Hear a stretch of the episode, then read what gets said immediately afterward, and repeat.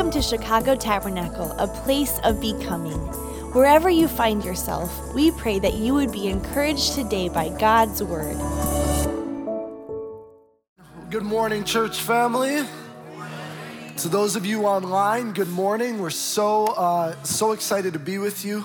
So excited to share God's word today, and uh, you know it's the Sunday after Thanksgiving, and I was tempted in the first service to ask, you know, who uh, who may have who who had a who had a healthy portion on their plate this this you know this Thursday. Pastor Dave just raised up his hand prematurely. I, I, said I was gonna. I was tempted to. I'm not gonna. I'm I'm not gonna go there because um, because I believe that some of us may have gone a little overboard and I don't want to put us out there. Okay, so credit to me. I'm not even going to bring that up. Not even going to go there. Uh, it did make me.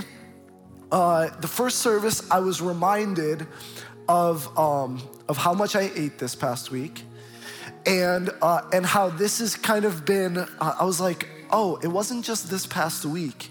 It's been like uh, a, a, few weeks, um, and the reason is a few weeks ago my my wife and I went on vacation uh, to a uh, an all inclusive resort, and it was my first time at an all inclusive resort, and I didn't realize what all inclusive meant uh, until I got there. Now I am like a um, I can eat and eat and eat and eat, and um, and and you may wonder like uh, where does it go? And believe me, it's it's being added.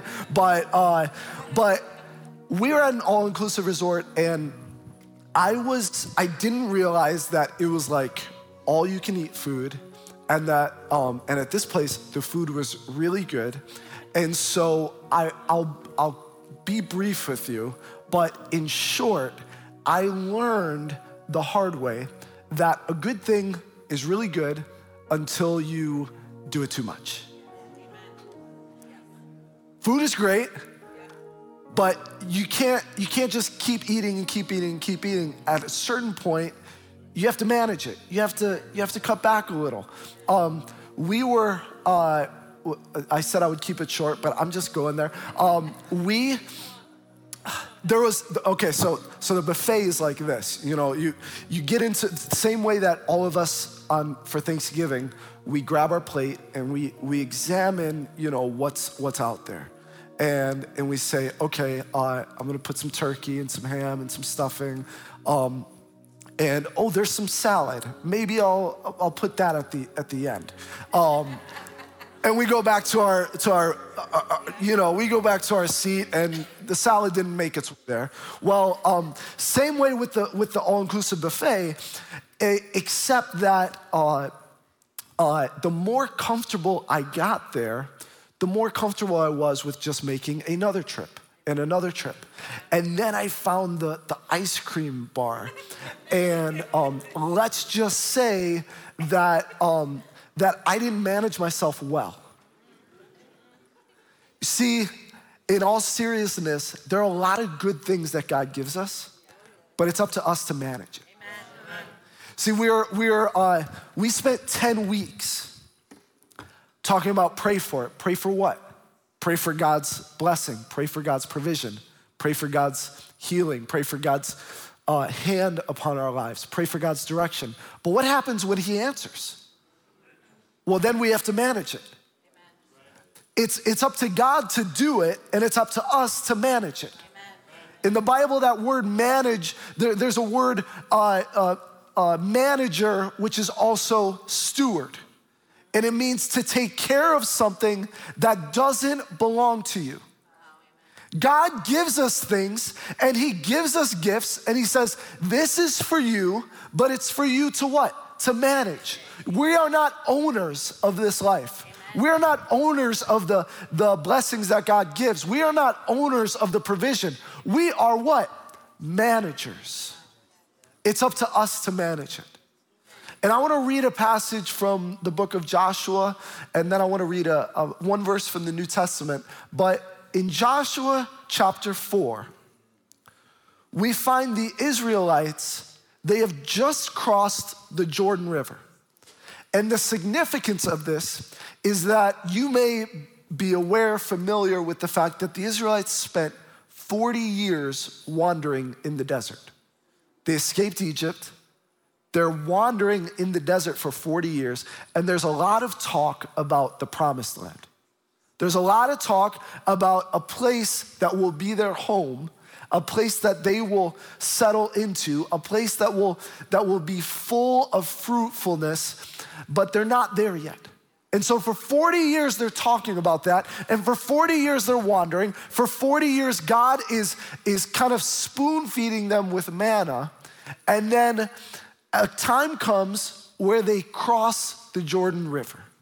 And that's what I want to read to you right now is what happens after they cross.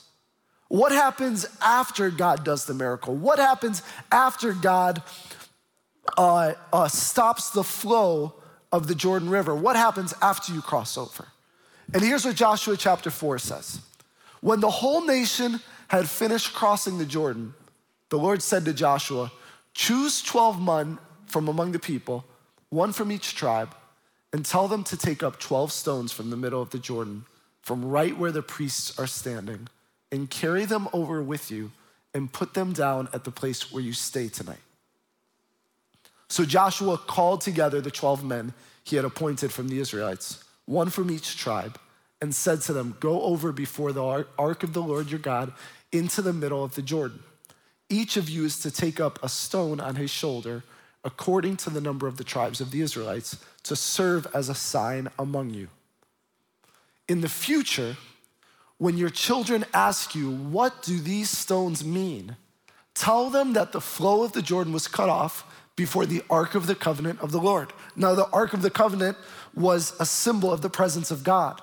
And when they, when the, the flow of the river stopped, the, the priest went with the Ark of the Covenant right in the middle to show them where to cross. Because where the presence of God goes, how many of you, how many of us know we should go as well? Amen. Amen? So tell them that the flow of the Jordan was cut off before the ark of the covenant of the Lord. When it crossed the Jordan, the waters of the Jordan were cut off. These stones are to be a memorial to the people of Israel forever. So the Israelites did as Joshua commanded them. They took 12 stones from the middle of the Jordan, according to the number of the tribes of the Israelites, as the Lord had told Joshua, and they carried them over with them to their camp where they put them down.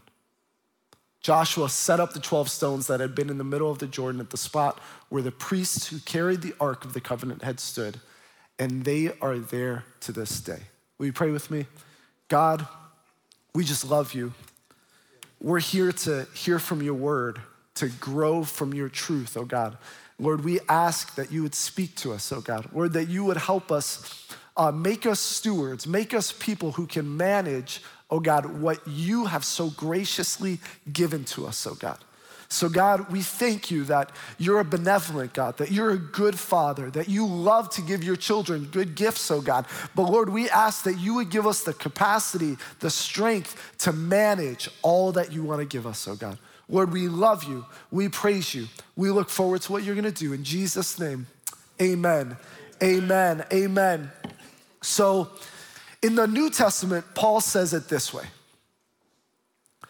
Paul says, God treated me with undeserved grace.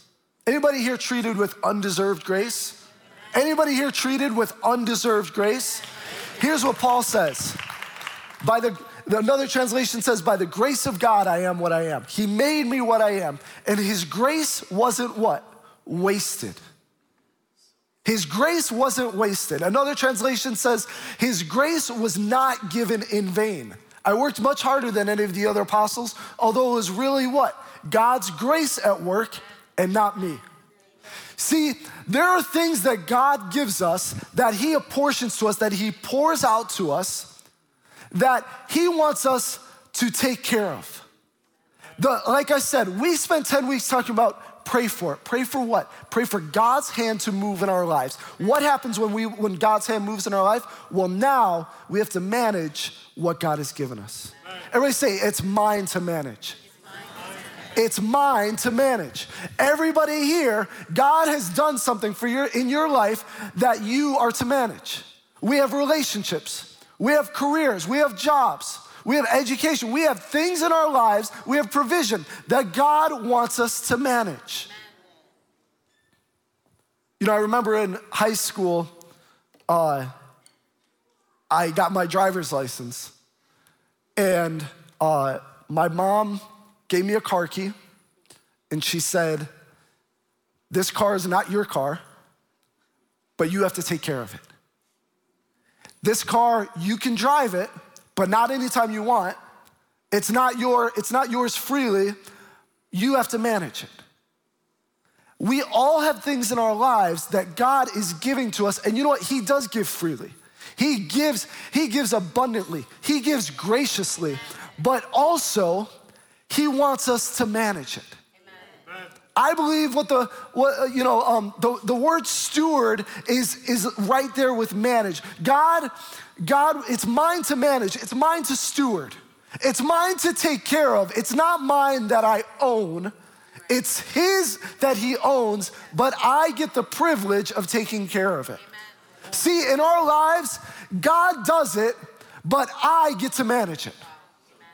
God, this, the Bible says, this is the day the Lord has made, and what? I will what? Rejoice and be glad in it. See, God gives the day, we get to rejoice. God gives the day, we get to walk in peace. God gives the day, we get to walk in faith. God gives it, we get to manage it. Your days, God gives you, your days are up to you to manage. Moses prayed, God, help me to number my days so I may gain a heart of wisdom. What was he saying? God, help me map out my days. Help me plan my days. Help me assess my days. Help me manage my days. Solomon said, Give us careful thought to our steps. Help me, help me give careful thought to the steps that I'm walking out in the call of God. It's mine to manage. It's God's to give, it's mine to manage. You know, I, I told somebody the other day, um, I, was, I, was, I was venting, I was talking to my brother, and, um, and I, I said, I said, man, it, it happened, it happened. And then um, I'm describing a, a situation. I said, and they just stole my joy.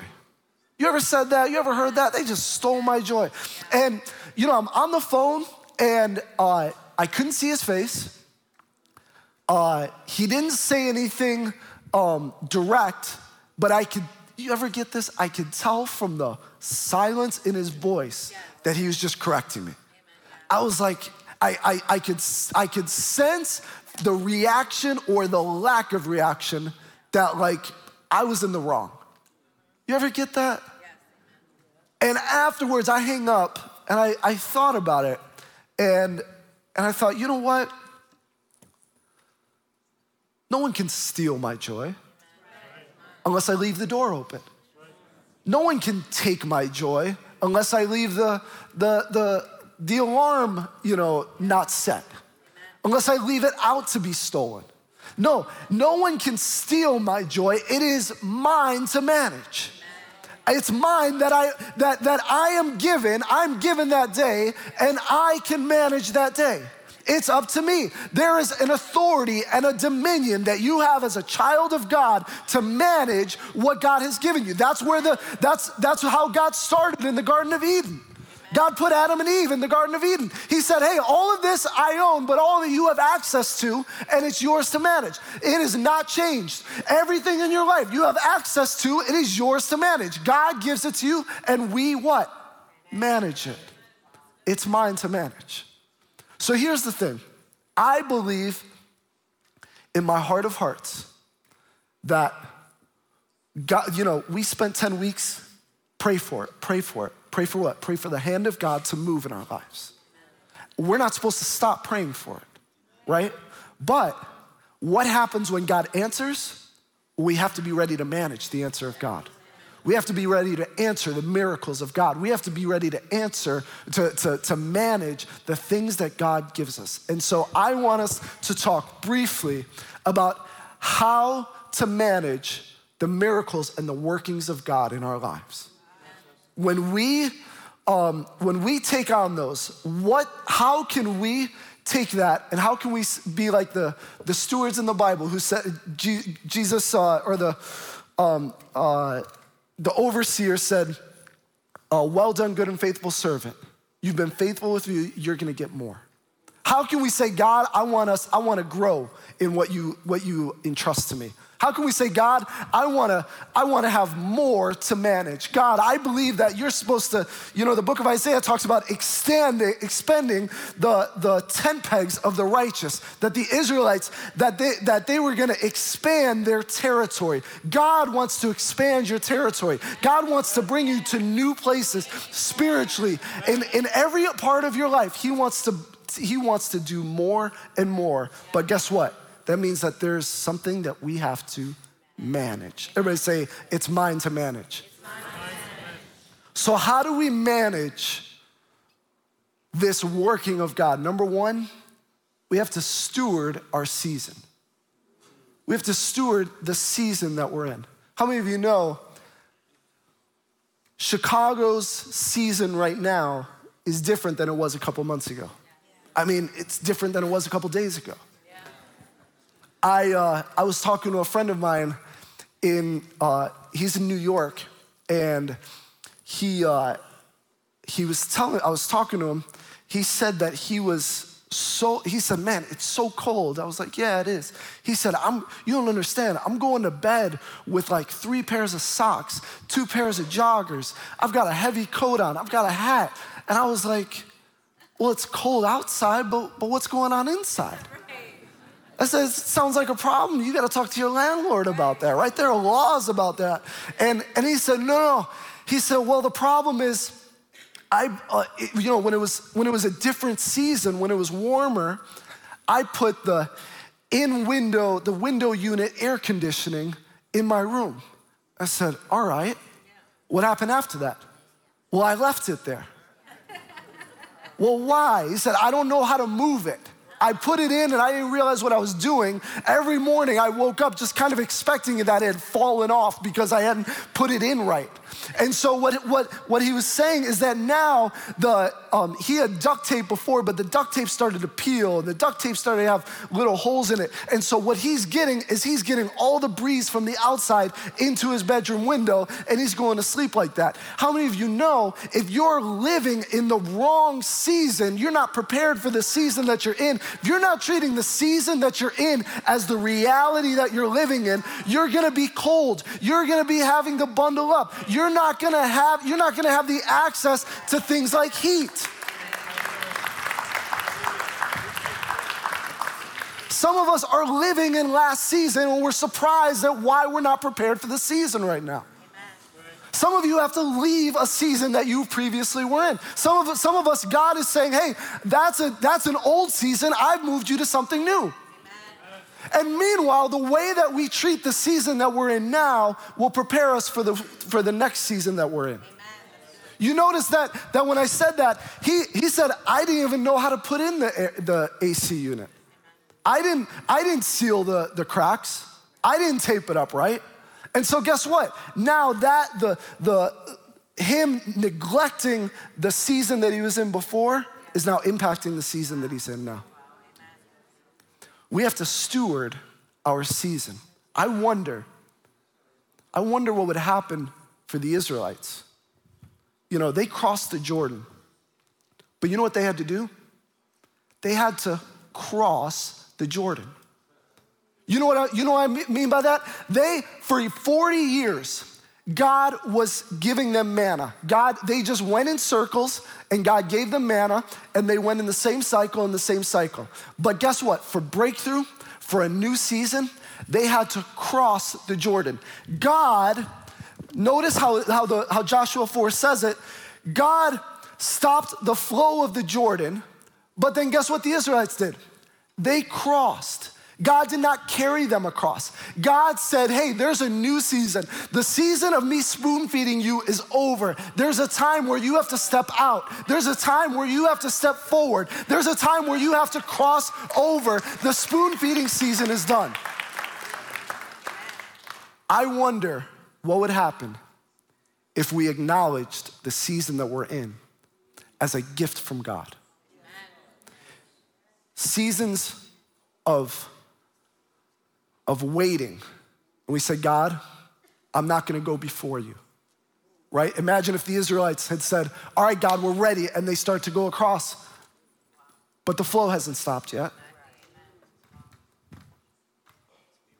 Seasons of, of pressing, you may feel stretched. You may feel like, God, I have so much on my plate. God might be saying, I'm preparing you for a new season. I'm expanding your tent pegs. I am, I'm expanding. I'm, I'm giving you a, uh, I'm giving you new things to, to conquer. I'm giving you new challenges. I'm giving you new steps to take.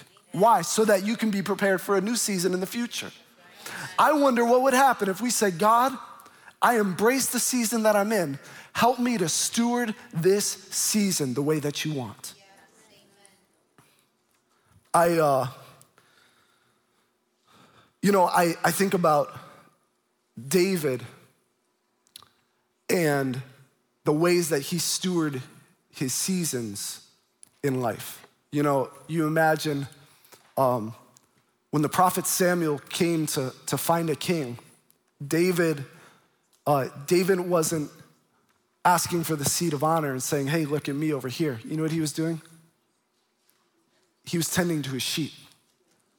And the Bible records that because later, when he goes to, when he shows up at, um, at the battlefield, and all the Israelites are scared of Goliath, Saul says, Well, how come you think you can fight Goliath? He says, Well, I've been fighting the, the lion and the bear. I've been protecting my sheep. I've been tending my sheep. You know what he's saying? I was stewarding my season.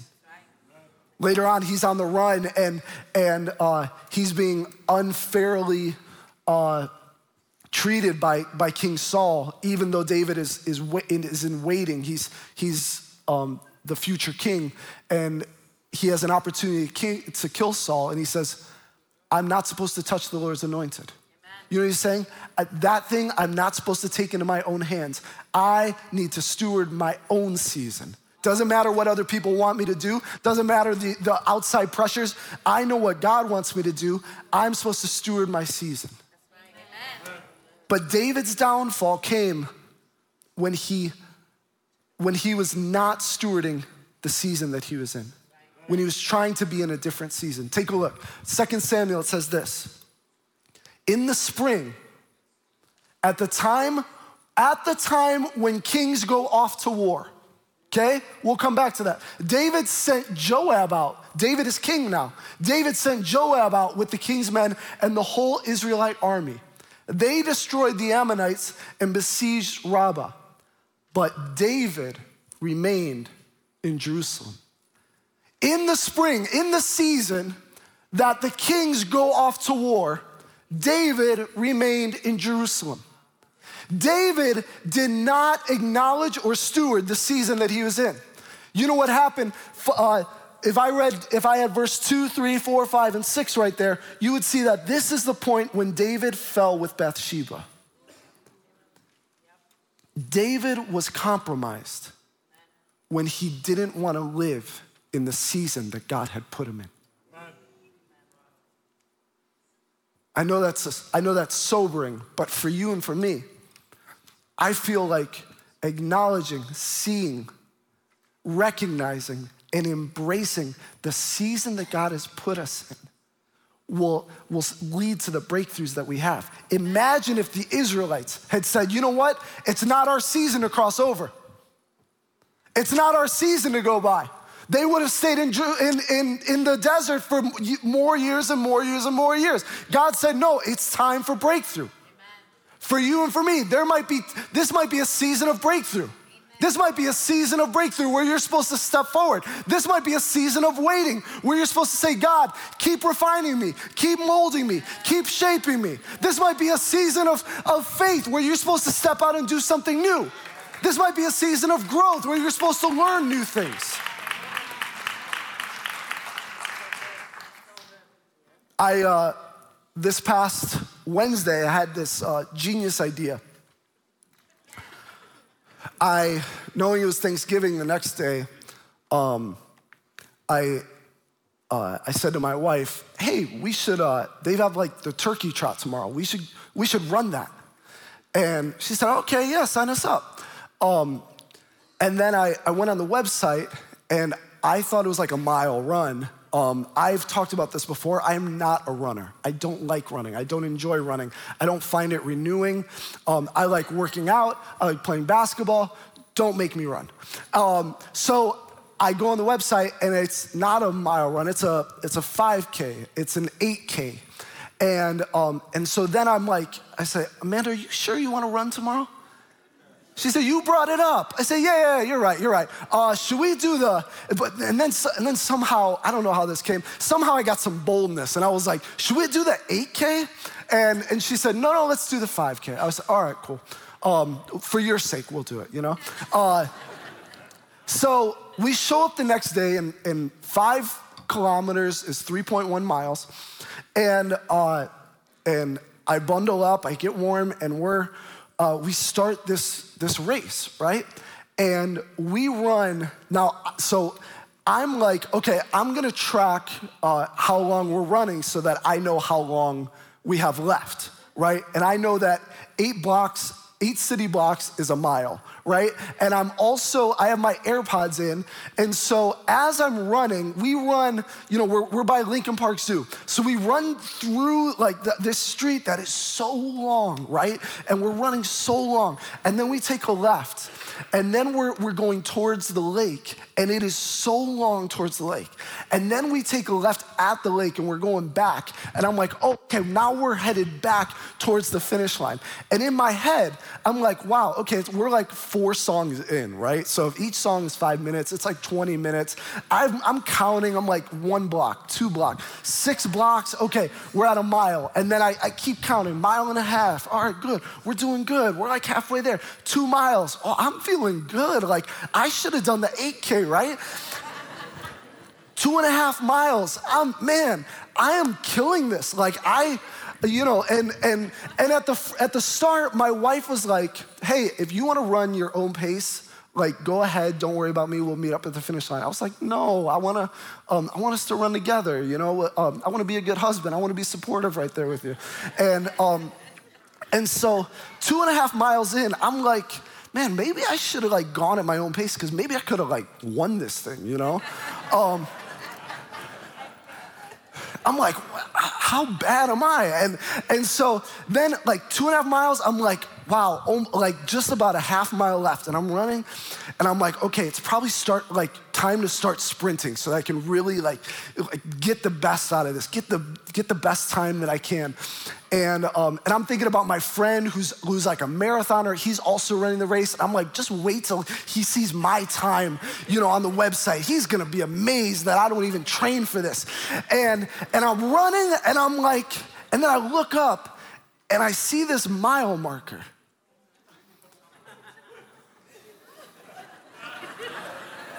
I was at two and a half miles in my head. The mile marker said one mile. I said, I'm supposed to have a half mile left, but I'm not even a third of the way through. So I kept going, dejected, defeated, depressed. And then it hit me. I was like, if I had not, if my wife, if I had not been running alongside my wife, I would have been running, like, I would have started really fast and I would have thought that I was like really close to finishing and I wouldn't have been close and I would not have finished without stopping. But see, I was running alongside my wife. And so when I realized I'm only a third of the way in, I said, Thank God for my wife because she kept the pace for me. She didn't even realize it, but she was the voice of wisdom more than the voice of wisdom. She was the running person of wisdom, keeping pace alongside of me so that I wouldn't outrun myself. Sometimes we can get so, we want everything to happen at once that we start to outrun God. We start to say, God, what, what do you have for me in the future? I want it now. God, the promised land, I want it now. God, the crossing over of the Jordan, I want it now. And God says, No, you're in the season that I want you in, and it is a gift.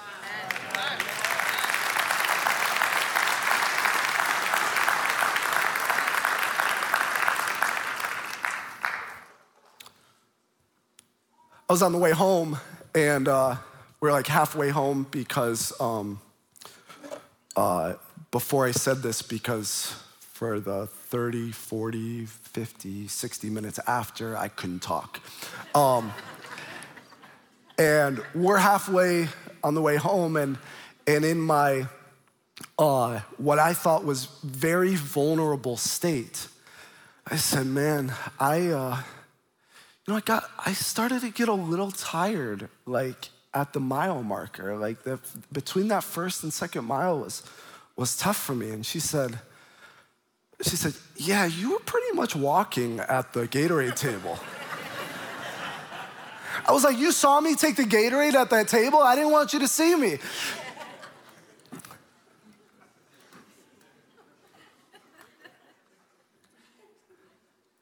The season that you're in is not necessarily the season that the person next to you is in.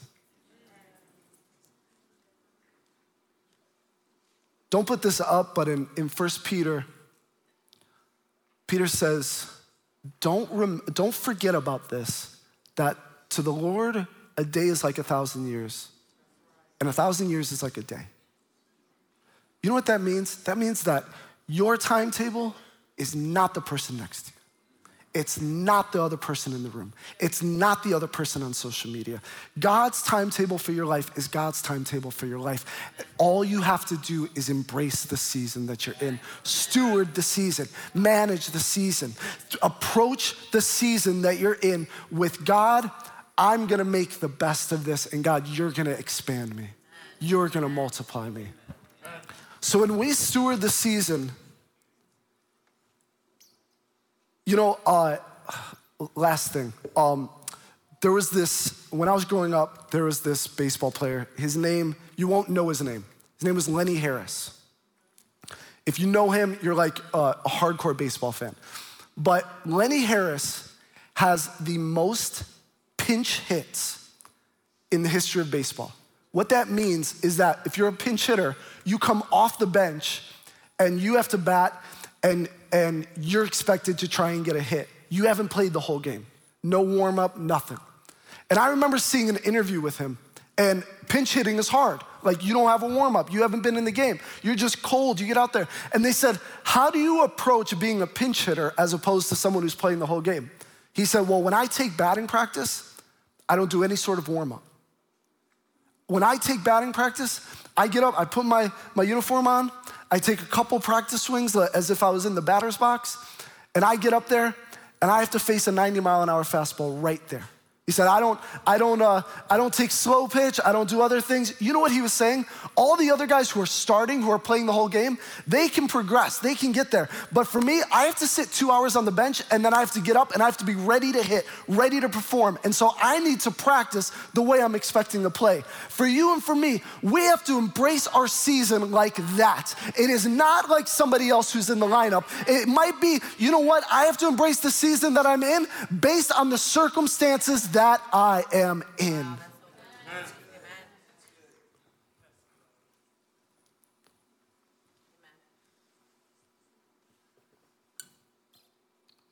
Steward everything, manage everything, saying, God, the season I'm in is a gift from you. You have your eyes on me. God has not forgotten about you online. God has not forgotten about you. He knows exactly where you are. He knows the hairs on your head. He knows the thoughts in your mind. He knows the cares in your heart. He knows the people in your life. He wants to use them as voices of wisdom, as voices of confirmation. He wants to show you his providences, and he wants to help you steward the season that you're in so that you can be ready for the next one. All of the things that God has given you the provision, the resources, your relationships, the person that you might be sitting next to. Those things, those are God's grace in physical form for you. And what did Paul say? Paul say, I did not, you did not give me your grace in vain. Your grace is not wasted on me. May we be people, God's grace is not wasted on us. No, God, we embrace grace. We embrace the season that we're in. And when we can embrace the season, we can steward the season, then God can help us steward the story. Everybody say, steward the story. God's gospel, the gospel of God. Pastor Dave talked about this on Tuesday. The gospel is God's story, and God has entrusted us with that story. God has allowed us to be stewards of his story. God has allowed us to be stewards of Jesus coming to the earth. That is a privilege. God has done that how? By God making Jesus real in you. You are a steward of Jesus being real. You are a steward of God's story. The um you know, the gospel it's God's story, but it's ours to manage. Joshua in the in this in this story in Joshua chapter 4 Joshua, God tells Joshua to tell them this, and Joshua tells them this. He says, Take 12 stones, go, they've crossed, and he says, Go back. The river is still, is still parted. The river has, the, the flow has still stopped. Go in there and grab stones from the middle of the river, okay? Bring those out, put them all together. And from now on, that is going to be the story, that is going to be the thing that reminds your children of what God has done. So, this is the way the way that you and me, you know, we see a, a monument or a statue or a plaque and it says, This happened here. This happened for this reason. And it gives us remembrance for that. That's what this was supposed to be. And so I imagine that a few years go by, and the children of Israel, they say, Daddy, they say, Mommy, what are those stones for? They say, Oh, you won't believe it, but where we're at now is not where we used to be. We didn't know that we would make it. And here's why we were in the desert. We, we had food only when God would give us manna, and, and after 40 years, it was the same food over and over. And we are on the other side of the river. And we didn't know if we would cross. And then the river was, was parted, and, and God told us to go through, and we crossed over, and now our lives are way different. Does that sound familiar? Should that sound familiar? That should sound familiar too, because that should be the story that we're telling. So here's what happened. Probably a few more years go by. I say, Mom, Dad, what, what, what are those stones? Oh, those, those are from, uh, um, you know, 10, 15 years ago. Uh, you know, we were on the other side of the river, but then God brought us over. And, and then a few years go by, and here's what happens. In Judges chapter 2, this is what it says. After, this is the end of Joshua's life, after that generation died, another generation grew up who did not acknowledge the Lord or remember the mighty things he had done for Israel. So if you look at Joshua chapter 4, Judges chapter 2, what happens in, the, in between there is a lot of battles. The Israelites fought a lot of battles, and they were supposed to fight a lot of those battles. But what I suspect happened is that the battles got bigger than their testimony. The things that they were doing got bigger than what God had done. See, it, this, this cuts a lot of different ways. Sometimes it can be, oh, uh, you know how I, you know, you know why my job is like this and why my home is like this? It's because I did that. And you forget that God set you up for that. Or sometimes what happens is that the battle becomes so big that, that you know, somebody might ask you, hey, how you doing today? Oh, another battle, another day, another day, another battle. You know? And, and you start to say, oh, all of life is a battle, and you forget that God is setting you up for those battles, that God's not setting, that, that it's not battle after battle, it's more victory after victory. But we lose the fact that God, that Jesus wants to be in the center of the story. That's why we have to steward the story. We can never forget the fact that Jesus is at the center of the story. It's not, it's not us who made our, our lives this way, it's God who set us up. But no, sometimes, you know, maybe the maybe the issue is not is not your job, maybe it's the story that you're stewarding. Maybe the issue is not your kids or your spouse, but it's the story that you're stewarding. Are you allowing the enemy to rewrite your story? No, Jesus is saying, God is saying in this passage, even Paul said uh, in 1 Corinthians 15, it's by grace. Steward the story of God so that you can say, It's by grace that I'm here. It's by grace that my home is the way that, I, that it is. It's by grace that I have this job. It's by grace that I get the opportunity to steward something.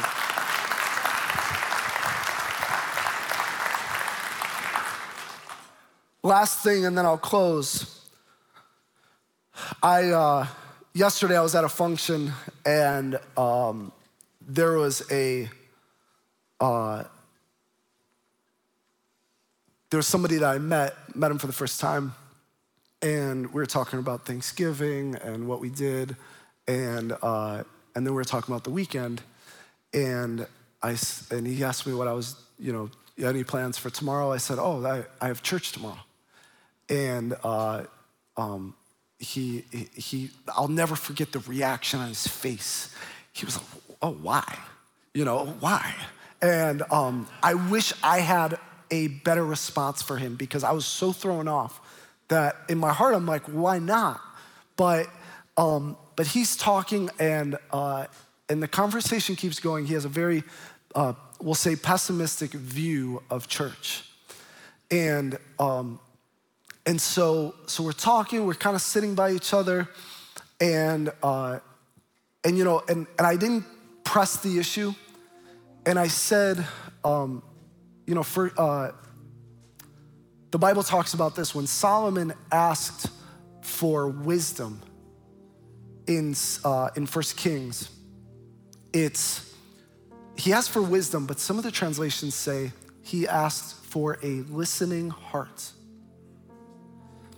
And I had read that earlier in the week. And as he's talking, as we're sitting next to each other, uh, and I'm, I'm and I'm hoping that we can get back to why he's so pessimistic on church. I'm saying, God, give me a, a listening heart. One of the ways that you can story, that you can steward the story of God is say, God, give me a listening heart. Give me a listening heart for your, for your voice and then, God, give me a listening heart for the people around me. And so I'm, I'm, I'm listening to him, I'm talking to him, and, um, and eventually he says, So, how'd you end up going to that church?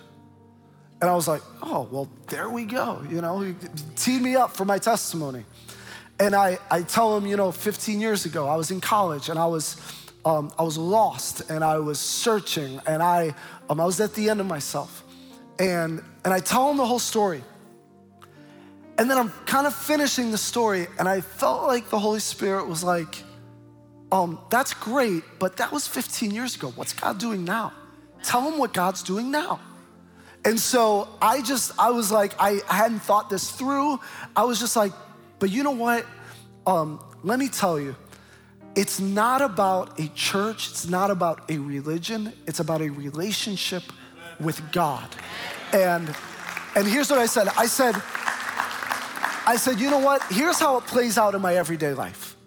I said a couple weeks ago, my I looked at the calendar with my wife and I got so overwhelmed with all that we were supposed to do, with with dates and and and this thing on the calendar, and this responsibility, and this stewardship, and this thing to manage, and this thing to manage, and this thing to manage.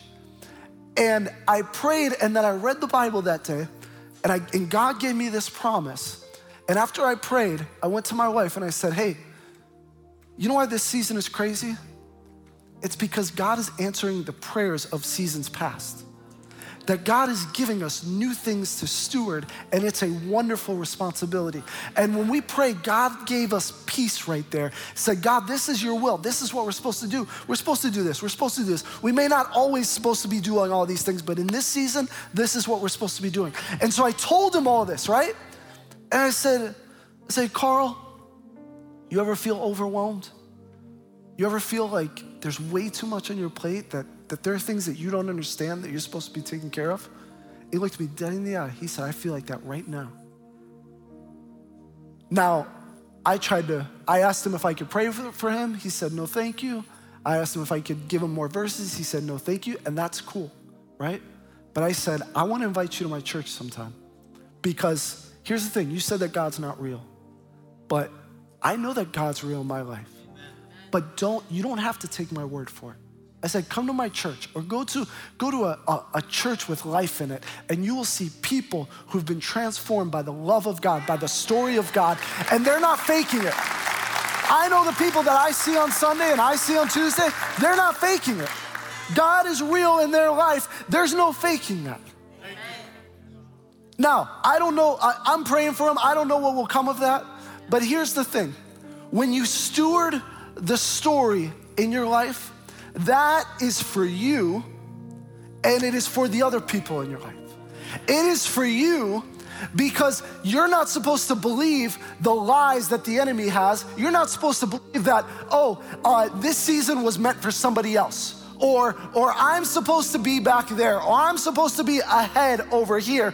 No, sometimes the enemy tries to get into that story and feed you lies. Feed you lies about the other people in your life. Feed you lies about about the way that other people might see you. Feed you lies about uh, the fact that maybe what you're doing doesn't matter. No, it does matter. God wants you to know that He has a plan for you, a plan to prosper you and to bless you. And you know what? You may not know what those plans are.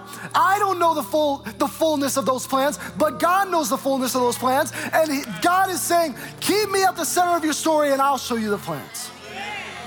But then it's for other people because that's how you shine. That's how you're bright. That's how you're a star. The uh, Philippians says that you will be a star to the to this to this wicked and depraved generation. That you will shine like a star. The story of God's love and working in your life is to be stewarded, it's to be cared for and nurtured. God speaks to you, don't just it's not just somebody, it's not just a random stranger speaking to you and you can move on. No, cultivate that. Hold on to that. Put it in your heart. Journal about it. Do something. Hold on to that. Steward the story of God in your